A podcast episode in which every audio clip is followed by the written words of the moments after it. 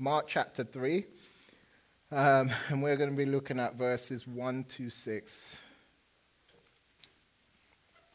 Follow along as I read.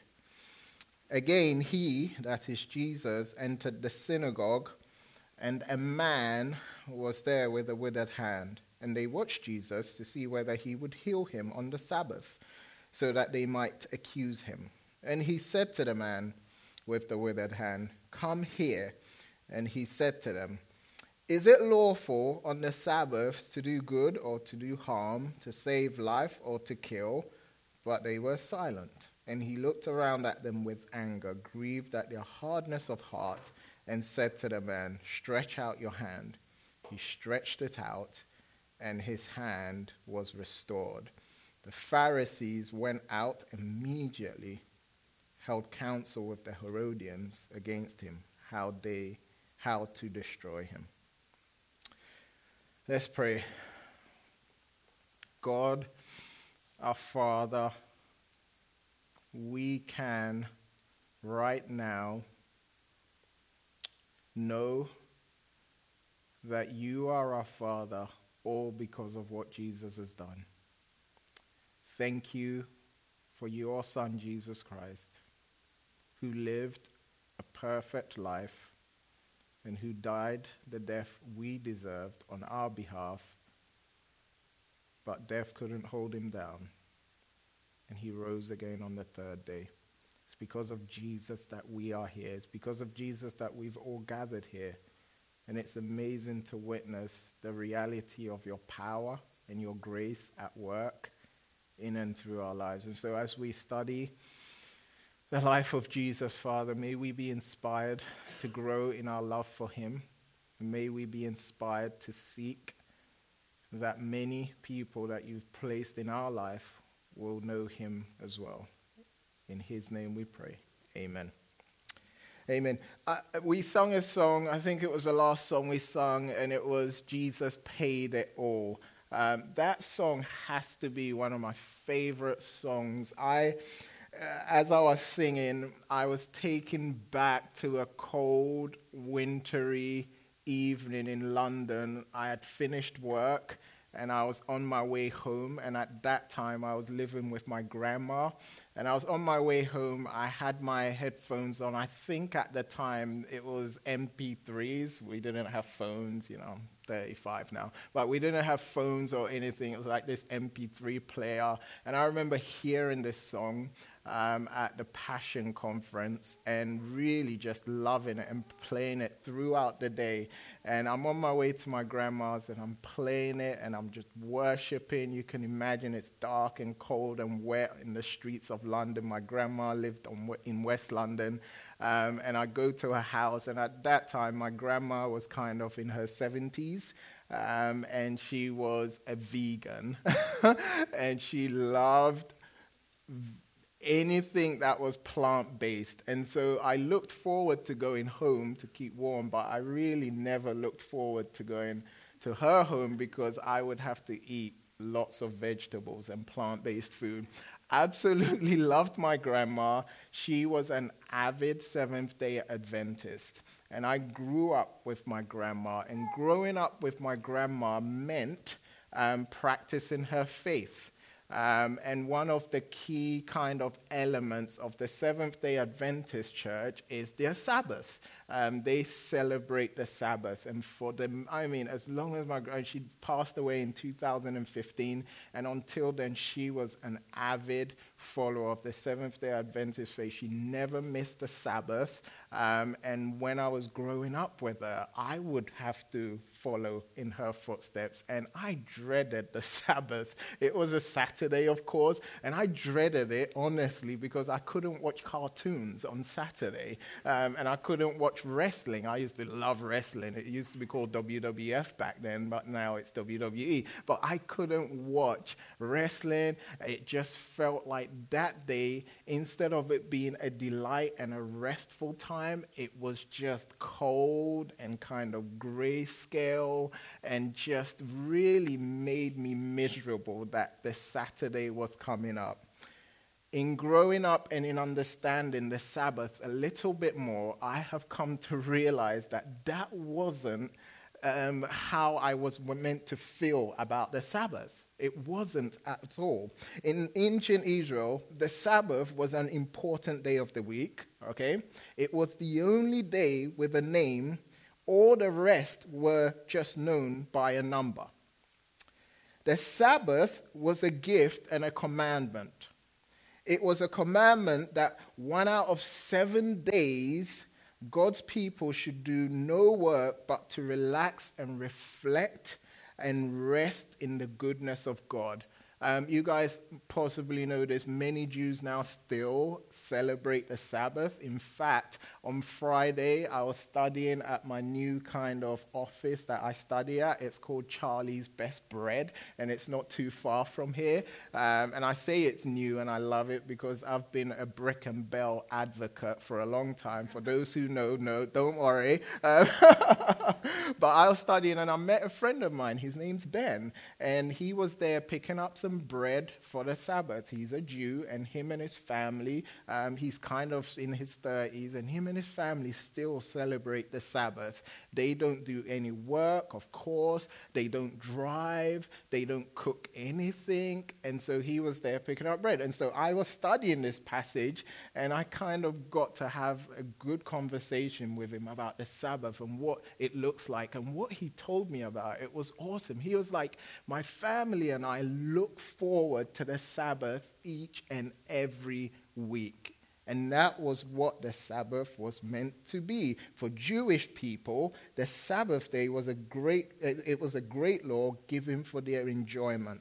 And now the question was, what does it mean to do no work on the Sabbath? Okay? That was the question they wrestled back in Jesus, they wrestled with in Jesus' day. The Pharisees and religious leaders of Jesus' day were so worried about breaking this commandment, they decided to come up with a list of what you could do and could not do on the Sabbath. So they defined 39 classes of work that you were not allowed to do on the Sabbath. Some of them were obvious back then, like hunting. You weren't allowed to hunt, or you weren't allowed to plow your field. You weren't allowed to bake or cook anything, or even make fire back then. But some of the others were weird and odd, okay? for them, for some of them, they went as far as to say that during the Sabbath, you weren't even allowed to tie or untie a knot. Or on the Sabbath, you couldn't sew more than one stitch. Also, weirdly enough, on the Sabbath, uh, if your house caught on fire, you couldn't go into your house and retrieve some of your valuables. The only thing you could go back to retrieve if there was a fire in your house was um, your Old Testament Bible. Okay? Anything else, you weren't allowed to go back for it on the Sabbath. It would be classed as work. And these are the laws the Pharisees at that time were judging Jesus by. The Sabbath was supposed to be a time of rest, a time to enjoy the goodness of God, but the Pharisees, with all their rules, had made it into a restless and anxious day. So far, we've been studying Mark for a few weeks now. Jesus has kind of developed a bad reputation among the Pharisees. In their opinion, Jesus is like this fake guy. He's not the prophet or rabbi he's claiming to be. They view him as a notorious kind of cult leader and rebel because what he keeps doing is kind of doing and saying things that go against everything they believe. So they've been hell bent on exposing Jesus. And this incident in the synagogue is a setup it's kind of the climax of, uh, climax of their attempt to catch Jesus in some overt crime. So they've orchestrated this incident so that Jesus can bite the bait and be caught and characterized as an outright criminal, a violator of the law of the Sabbath law. And so the Pharisees have staged this incident and this for this very purpose, and it takes place on the Sabbath day. Look at verse 1 with me. It says, Again, he, that is Jesus, entered the synagogue, and a man was there with a, with a, with a withered hand. Like most Jews, every Sabbath Jesus would attend a service um, held at the local synagogue. At this moment of his life, Jesus is kind of a celebrity. Everywhere he went, crowds would follow him to hear him teach and perform miracles. All right?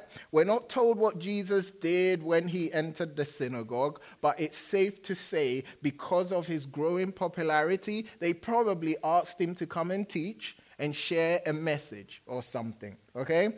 But out of all the people, that attended the service at the synagogue on that Sabbath day, an individual described as a man with a withered hand becomes the center of attention. Suddenly, the focus is on this man. Who was he? We don't know who he was. All we know is that he was a man with a withered hand. Okay? And it's interesting that here he's referred to not by his name or his occupation or his ethnicity, but by his disability, by his flaw. He's the man known to have a withered hand. That's what he's been identified as. Later, of course, we're going to see that Jesus heals this man and restores his hand back to health. But for most of us, and this is interesting, before we encountered Jesus, our identity was wrapped up in our flaws and weaknesses. In my early years, okay, believe it or not, in my early years, I was super shy, okay? I was a shy kid growing up. Hard to believe, but I was, okay? And because of that, I kind of was labeled as timid, okay? Everyone would call me timid. My stepdad would call me timid. That became my identity. I don't know how I kind of escaped from it, right? But something happened along the way, and now I'm not as shy anymore. But that was kind of what I was known as. And so, my question to you is, right? I wonder what your identity was before Jesus radically saved you. I wonder what your identity was. I wonder what you was labeled as before Jesus changed your life. It's amazing for us to realize the reality of who we are in Christ now. Because we're in Christ, our truest identity is not who we were before Christ. Our truest identity is who we've become in Christ. In Christ, right, you are a child of God. Okay? In Christ, you are his son or you are his daughter.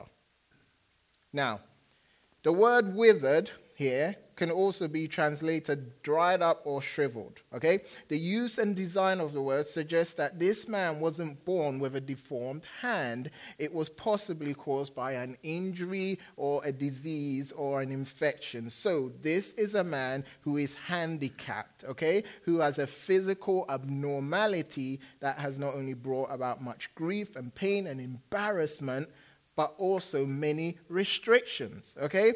Back in the first century, most of the work that needed to be done was physical labor. Okay? Most of the work, you needed hands to do it.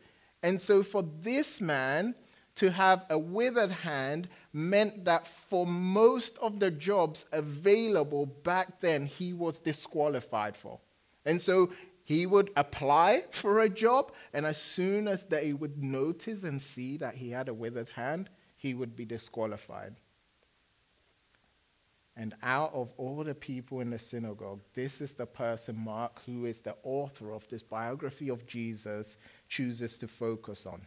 Why does he focus on this man? Let's keep reading. Look at verse 2. It says, And they, that is the Pharisees, watched Jesus to see whether he would heal him on the Sabbath so that they might accuse him.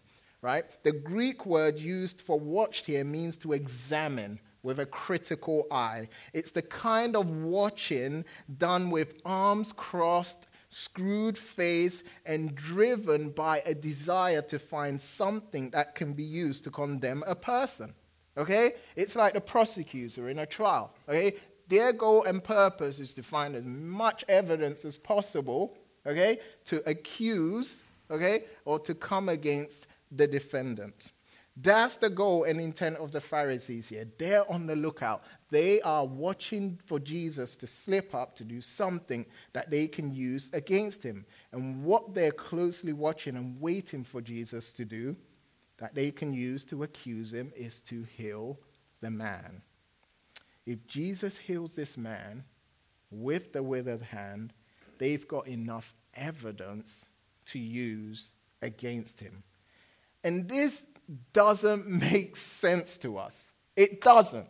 Okay? Because I'm sure you guys are thinking, hey, like, what is wrong with someone? What is wrong with helping someone who is in need? Doesn't make sense to us. But for the Pharisees, it made total sense. And that is because, according to the laws the Pharisees lived by, only life threatening conditions could be healed on the Sabbath. Okay? Any illness or sickness or physical condition that wasn't life threatening had to wait until the Sabbath was over, okay, for it to be treated. And so, according to them, this man with the shriveled hand, he's not dying. He hasn't got a life threatening thing going on. And so he can wait. And so, according to your law, if Jesus heals this man, he is directly violating the Sabbath. So they wait, hoping Jesus will bite the, bite the bait. And the whole scene has this feel of a setup. It just feels like they kind of got this guy and dragged him into the synagogue and brought him before Jesus and just waited for Jesus to bite the bait and just waited for Jesus to heal him so they could find something to use against Jesus. Will Jesus fall into the trap? Is he going to heal on the Sabbath and be guilty of violating the law? Look at verse 3. It says that Jesus looks at the man with the withered hand and says to him, What? Come here. I like the way the NIV translation of the Bible puts this. It says, Jesus said to the man with the shriveled hand, Stand up in front of everyone. That's what's happening here. And in doing this, Jesus wants to communicate to everyone that he wasn't going to just heal this man, but most importantly, he wanted to expose what was going on in the minds of the Pharisees and the state of their heart. That's what Jesus is trying to do here. And so, while the man remained standing, verse 4 lets us know that Jesus then looks at the Pharisees and then asks them the following question. Look at verse 4. It says, Is it lawful on the Sabbath to do good or to do harm?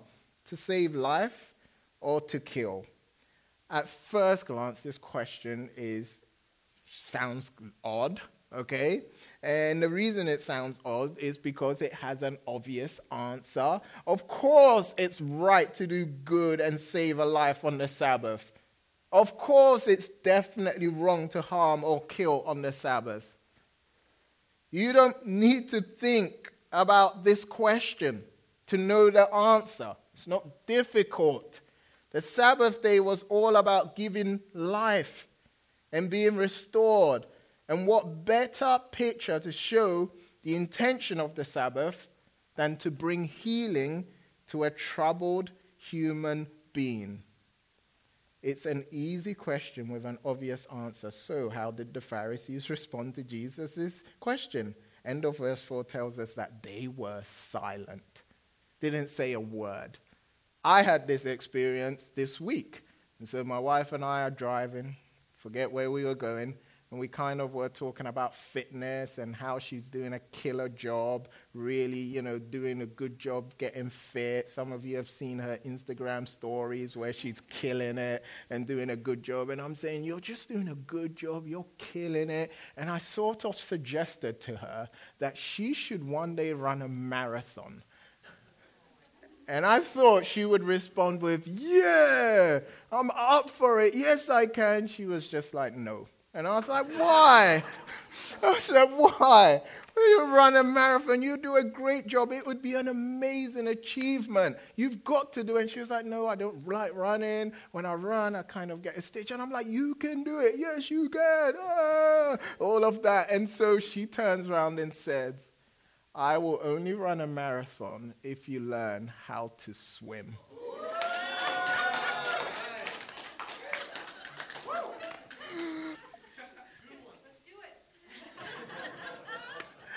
Silence. They didn't say a word. and so this is what this was kind of like. Um, they remained silent because Jesus has just proved to them how unloving and pointless their beliefs about the Sabbath were. They taught that only if the man's life was in danger was healing allowed on the Sabbath.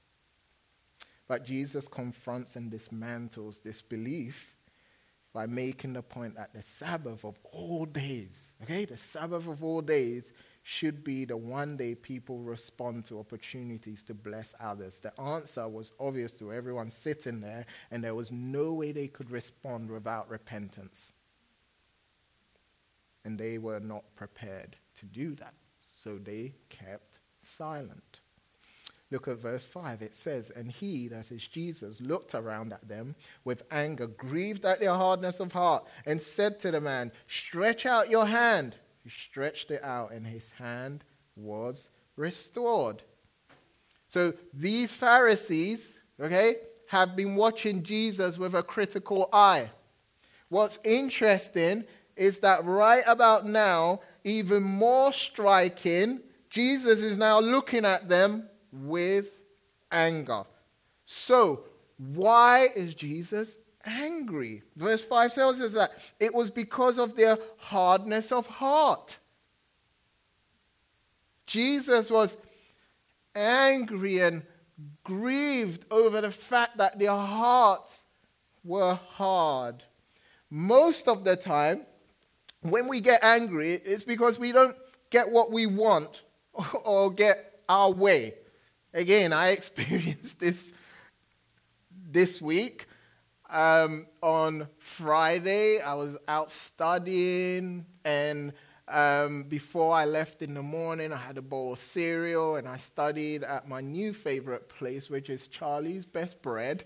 Um, and I love studying there because they give you free bread samples all the time. Yeah, you guys are going to check it out after service. I know you are. I'm making you hungry. And I'm there and I'm sampling all this bread. And, you know, after I was done with my studying at around 3 o'clock, I went to the gym and just worked out. And so my goal after, on my way home, after after the gym was like just, I was hungry, just really hungry. And I just expected to walk home and smell and, and the aroma of dinner and a nice meal. I get home and Eleanor's not done with dinner yet. She's kind of chopping the onions and everything. And I'm like, wow, like gosh, man, I was expecting dinner to be ready. And I'm rationalizing, man, how come she hasn't got dinner ready and everything like that? And then she's just getting dinner ready, and I was supposed to help her. I should have helped her, but because I was just beginning to get really like, oh, you know, I was like, she can do it herself, all of that. And so just, I'm just beginning to like just boil, boil with anger. And then, you know, dinner's done and it's ready. And, um, it just wasn't done enough. So I, no, I, before that, I asked, her, I was like, how long has dinner got? And she was like, 20 minutes. I'm like, 20 minutes? Ah! And so I go in the kitchen, and to prove um, my kind of disappointment with Eleanor not having dinner ready, I go and get two pieces of bread and I put it in the toast, and I'm just eating it in front of her, and I get yogurt, and I'm just like just boiling, getting angry, and so dinner's ready. Okay, dinner's ready, and she cooked this palafel um, um, dish. It's Greek, and it's rice, and it's tomatoes and chicken, and she cooks it, and it's ready. And I sit, and I'm just ready to, and I'm like, um, thank you, thank you, thank you. I'm ready to eat. I take a bite, and I'm like, wow, this is like not cooked properly. What's going on? And so, you know, I'm just kind of feeling like really angry and really upset and everything. And I'm not proud of this, by the way. It was horrible. it was horrible. And I'm just like, I can't eat this. And she's trying to, and she's, you know, Eleanor, she's just awesome. She's like, I, you know, she's one of those ladies that just doesn't care how I respond to her meal. She wasn't like hurt or anything. But later on, um, after everything, I had a shower and everything. I went up to her and I'm like, I'm so sorry. Like, I was horrible. Um, how I responded to everything was horrible. Would you forgive me? And she just laughed at me and said, Hey, like, it's easy to upset you. What upsets you most is if there is no rice, okay? Because I love rice. and like, you're hungry. You just get, and was like, I forgive you and everything. But that was just an example of how we all, most of the time, like, are easily angered. When we don't get what we want, when our expectations are not met, we can easily get angry. For Jesus, he was angry because of their hardness of heart. He was never angry at the sinners, but he did express anger toward the self righteous Pharisees. Jesus, his anger was always righteous. His anger was always leveled at the injustice, okay, or the hardness of heart of people when people were not responsive to who he was and what he was about. Jesus was rightly angry. The Pharisees had such an unhealthy view of the Sabbath, it had caused their hearts to be stubborn and unresponsive to Jesus. Jesus then commands the man to stretch out his hand, his deformed hand, and he does so, and we know the story. He is healed. And just to point out that it was a big deal for the man to kind of like stand in front of everyone and stretch out his hand. It wasn't an easy thing to do. Just imagine something you've been embarrassed about all of your life, something that has brought you pain and distress, okay, and disqualified you it, you, you know, someone's asking you to reveal it and expose it so that everyone can see. But it's amazing to witness that as he's stretching out his hand, as he's being obedient to what Jesus told him to do, in the midst of it, he receives healing. Now, Mark here doesn't tell us how the man responds, but I'm sure as soon as he sees that his hand is healed, okay, he's possibly, he was possibly filled with uncontrollable joy. Okay, the audience must have been like, whoa, ooh, wow, wow, this is amazing. Oh my gosh, this man, like sheer joy, sheer delight, sheer wonder, sheer awe. But surprisingly, not everyone in the synagogue expressed emotions of gratitude and awe. The Pharisees witnessed this miracle of healing and they are livid. They are furious. Look at verse 6. The Pharisees went out immediately. And what did they do? They held council with the Herodians. The Herodians were enemies. The Pharisees just hated and disliked the Herodians. But yet, because of their hatred towards Jesus, they partnered with their enemies in order to destroy Jesus. To them, Jesus has just violated the law by healing someone on the Sabbath. They now had enough evidence against him to seek his arrest and death. So, this is a story about the Sabbath, but it's a story about so much more. All right? It's a story about Jesus' way of relating to God over and against the religious way of relating to God. It's about two ways of relating to God through relationship, or rules. To the Pharisees, the Sabbath was a rule and a burden, when it should have been a day of rest and freedom in God.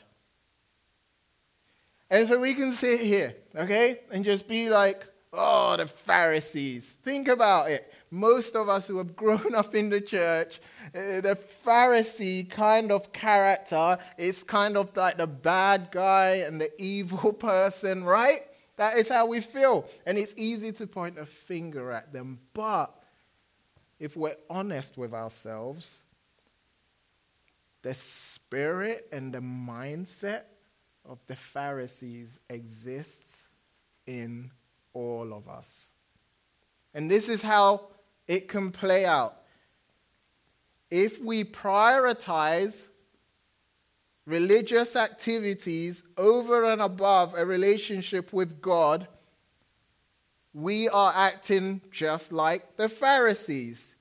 So if we value ministry over and, over and above intimacy with God, we are having a, or, or having the same mindset. If we love to sh- serve at the church, if we love to roll up our sleeves and you know help set up chairs and do all of these amazing and get involved in serving the church this is amazing but for most of us if we're honest with ourselves we value ministry more than intimacy.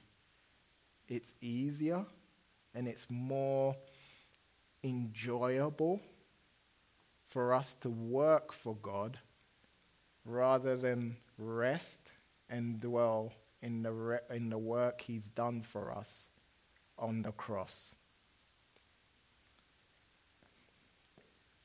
The mindset of the Pharisees exists in all of us if we're more concerned about what we can get from church rather than what we can give to the church.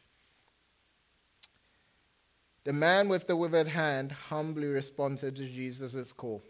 Okay? He humbly exposed his flaw and obeyed Jesus' call to himself.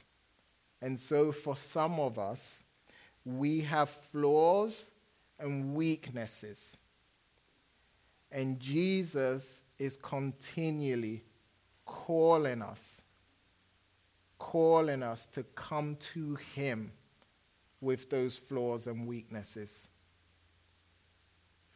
And so, like me, like all of you, we, we, have, we have brokenness in our life, flaws in our, all of that. And it's amazing the obedience of this man in exposing his withered hand to Jesus and obeying Jesus. And it's interesting that he did it before an audience. And I'm not saying, right? What I'm not saying is that, hey, like, come and share all of your no, but there are times when we need community. We need to confess to community and people that God has placed in our lives some of the flaws and weaknesses we have so that they can walk with us for the purpose of restoration. We also have the mindset of Pharisees when our preferences become more important than God's purposes. Okay? We all have preferences. We all have things that we love and want to see, especially in the life of a new church plant. Okay? We all have great things that we want to see, but if our preferences, okay, become more important than God's purposes, what will end up happening is that we will end up becoming hard hearted to the work God is doing. If it's not happening the way we want it to happen or expect it to happen, oftentimes we can begin to question whether God is at work or not. We've just got to be careful of that.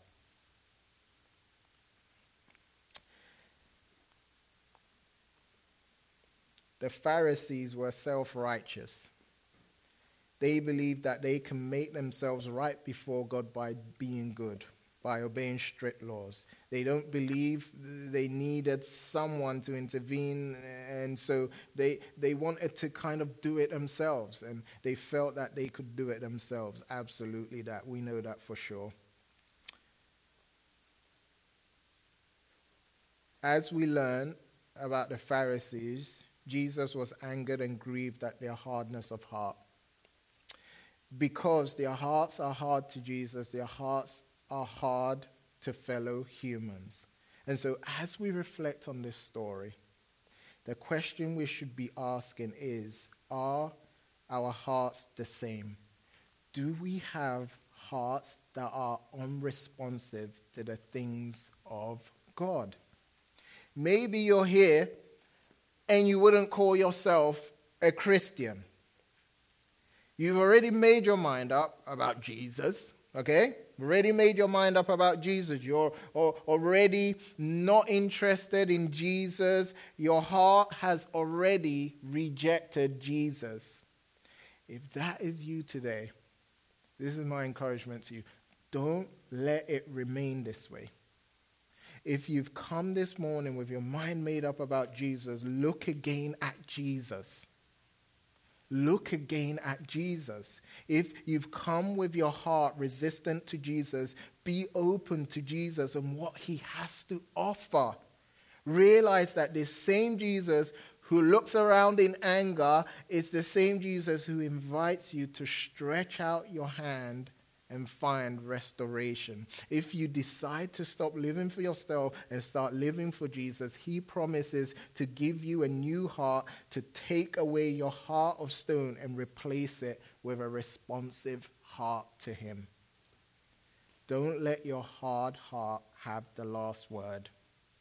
Don't let offense hold you back from coming to Jesus, who gives life and enjoyment and takes away the burden of rules and regulations and says, Come to me and know the enjoyment of knowing a God who made you, a God who invites you to rest. And so, if you're not a believer, I would say to you this morning this, Jesus is your only hope. He absolutely is your only hope. He is your, um, the, the one who can give you life and He's the one who can forgive all of your sins. The renowned British minister Dick Lucas once preached a sermon in which he um, talked about um, an imaginary conversation between an early Christian, okay, and um, a neighbor in Rome. Ah, the neighbor says, I hear you are religious. Great. Religion is a good thing. Where is your temple or holy place?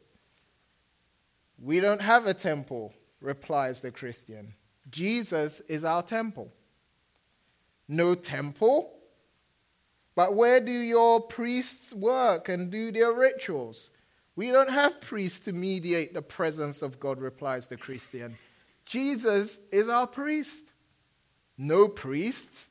But where do you offer your sacrifices to require the favor of your God?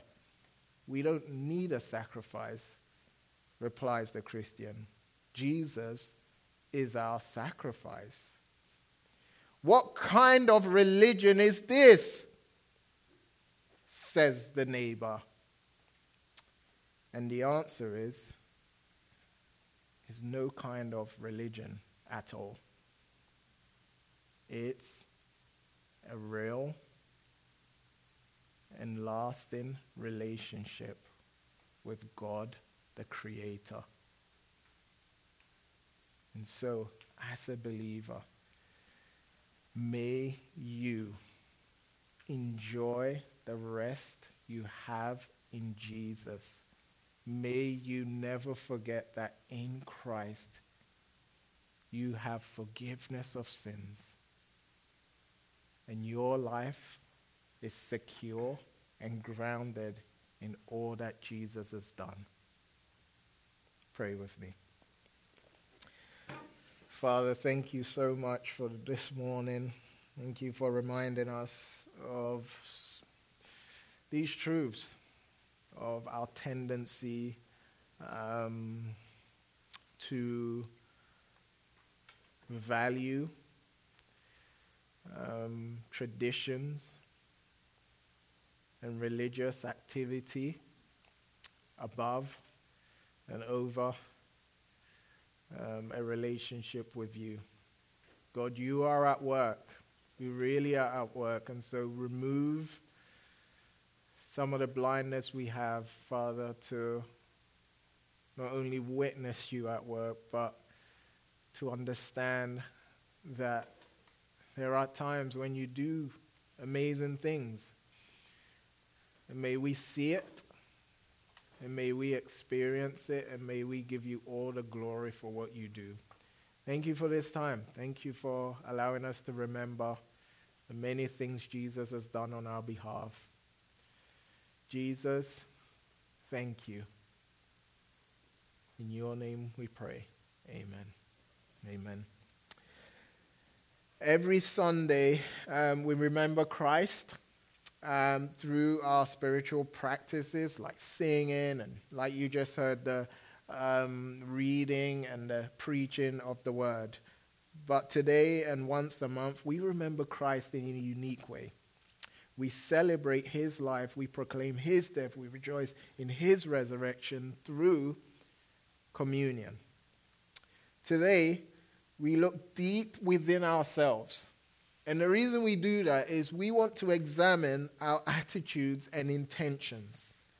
And although our attitudes and intentions are flawed as we celebrate Jesus' life and proclaim his death and rejoice in his resurrection, we are reminded that as we commune with Christ in community, okay, as we um, eat this bread that we have over there, which is the body of Christ broken for us, and we drink of this cup, right? Um, that is the blood of Jesus poured out for our forgiveness. We are reminded that our sins are forgiven and we have been made alive together with Christ. And so, as a church, we are going to celebrate what Jesus has done for us through communion. And so, how we do it is that we have um, some um, wafers and some juice over there.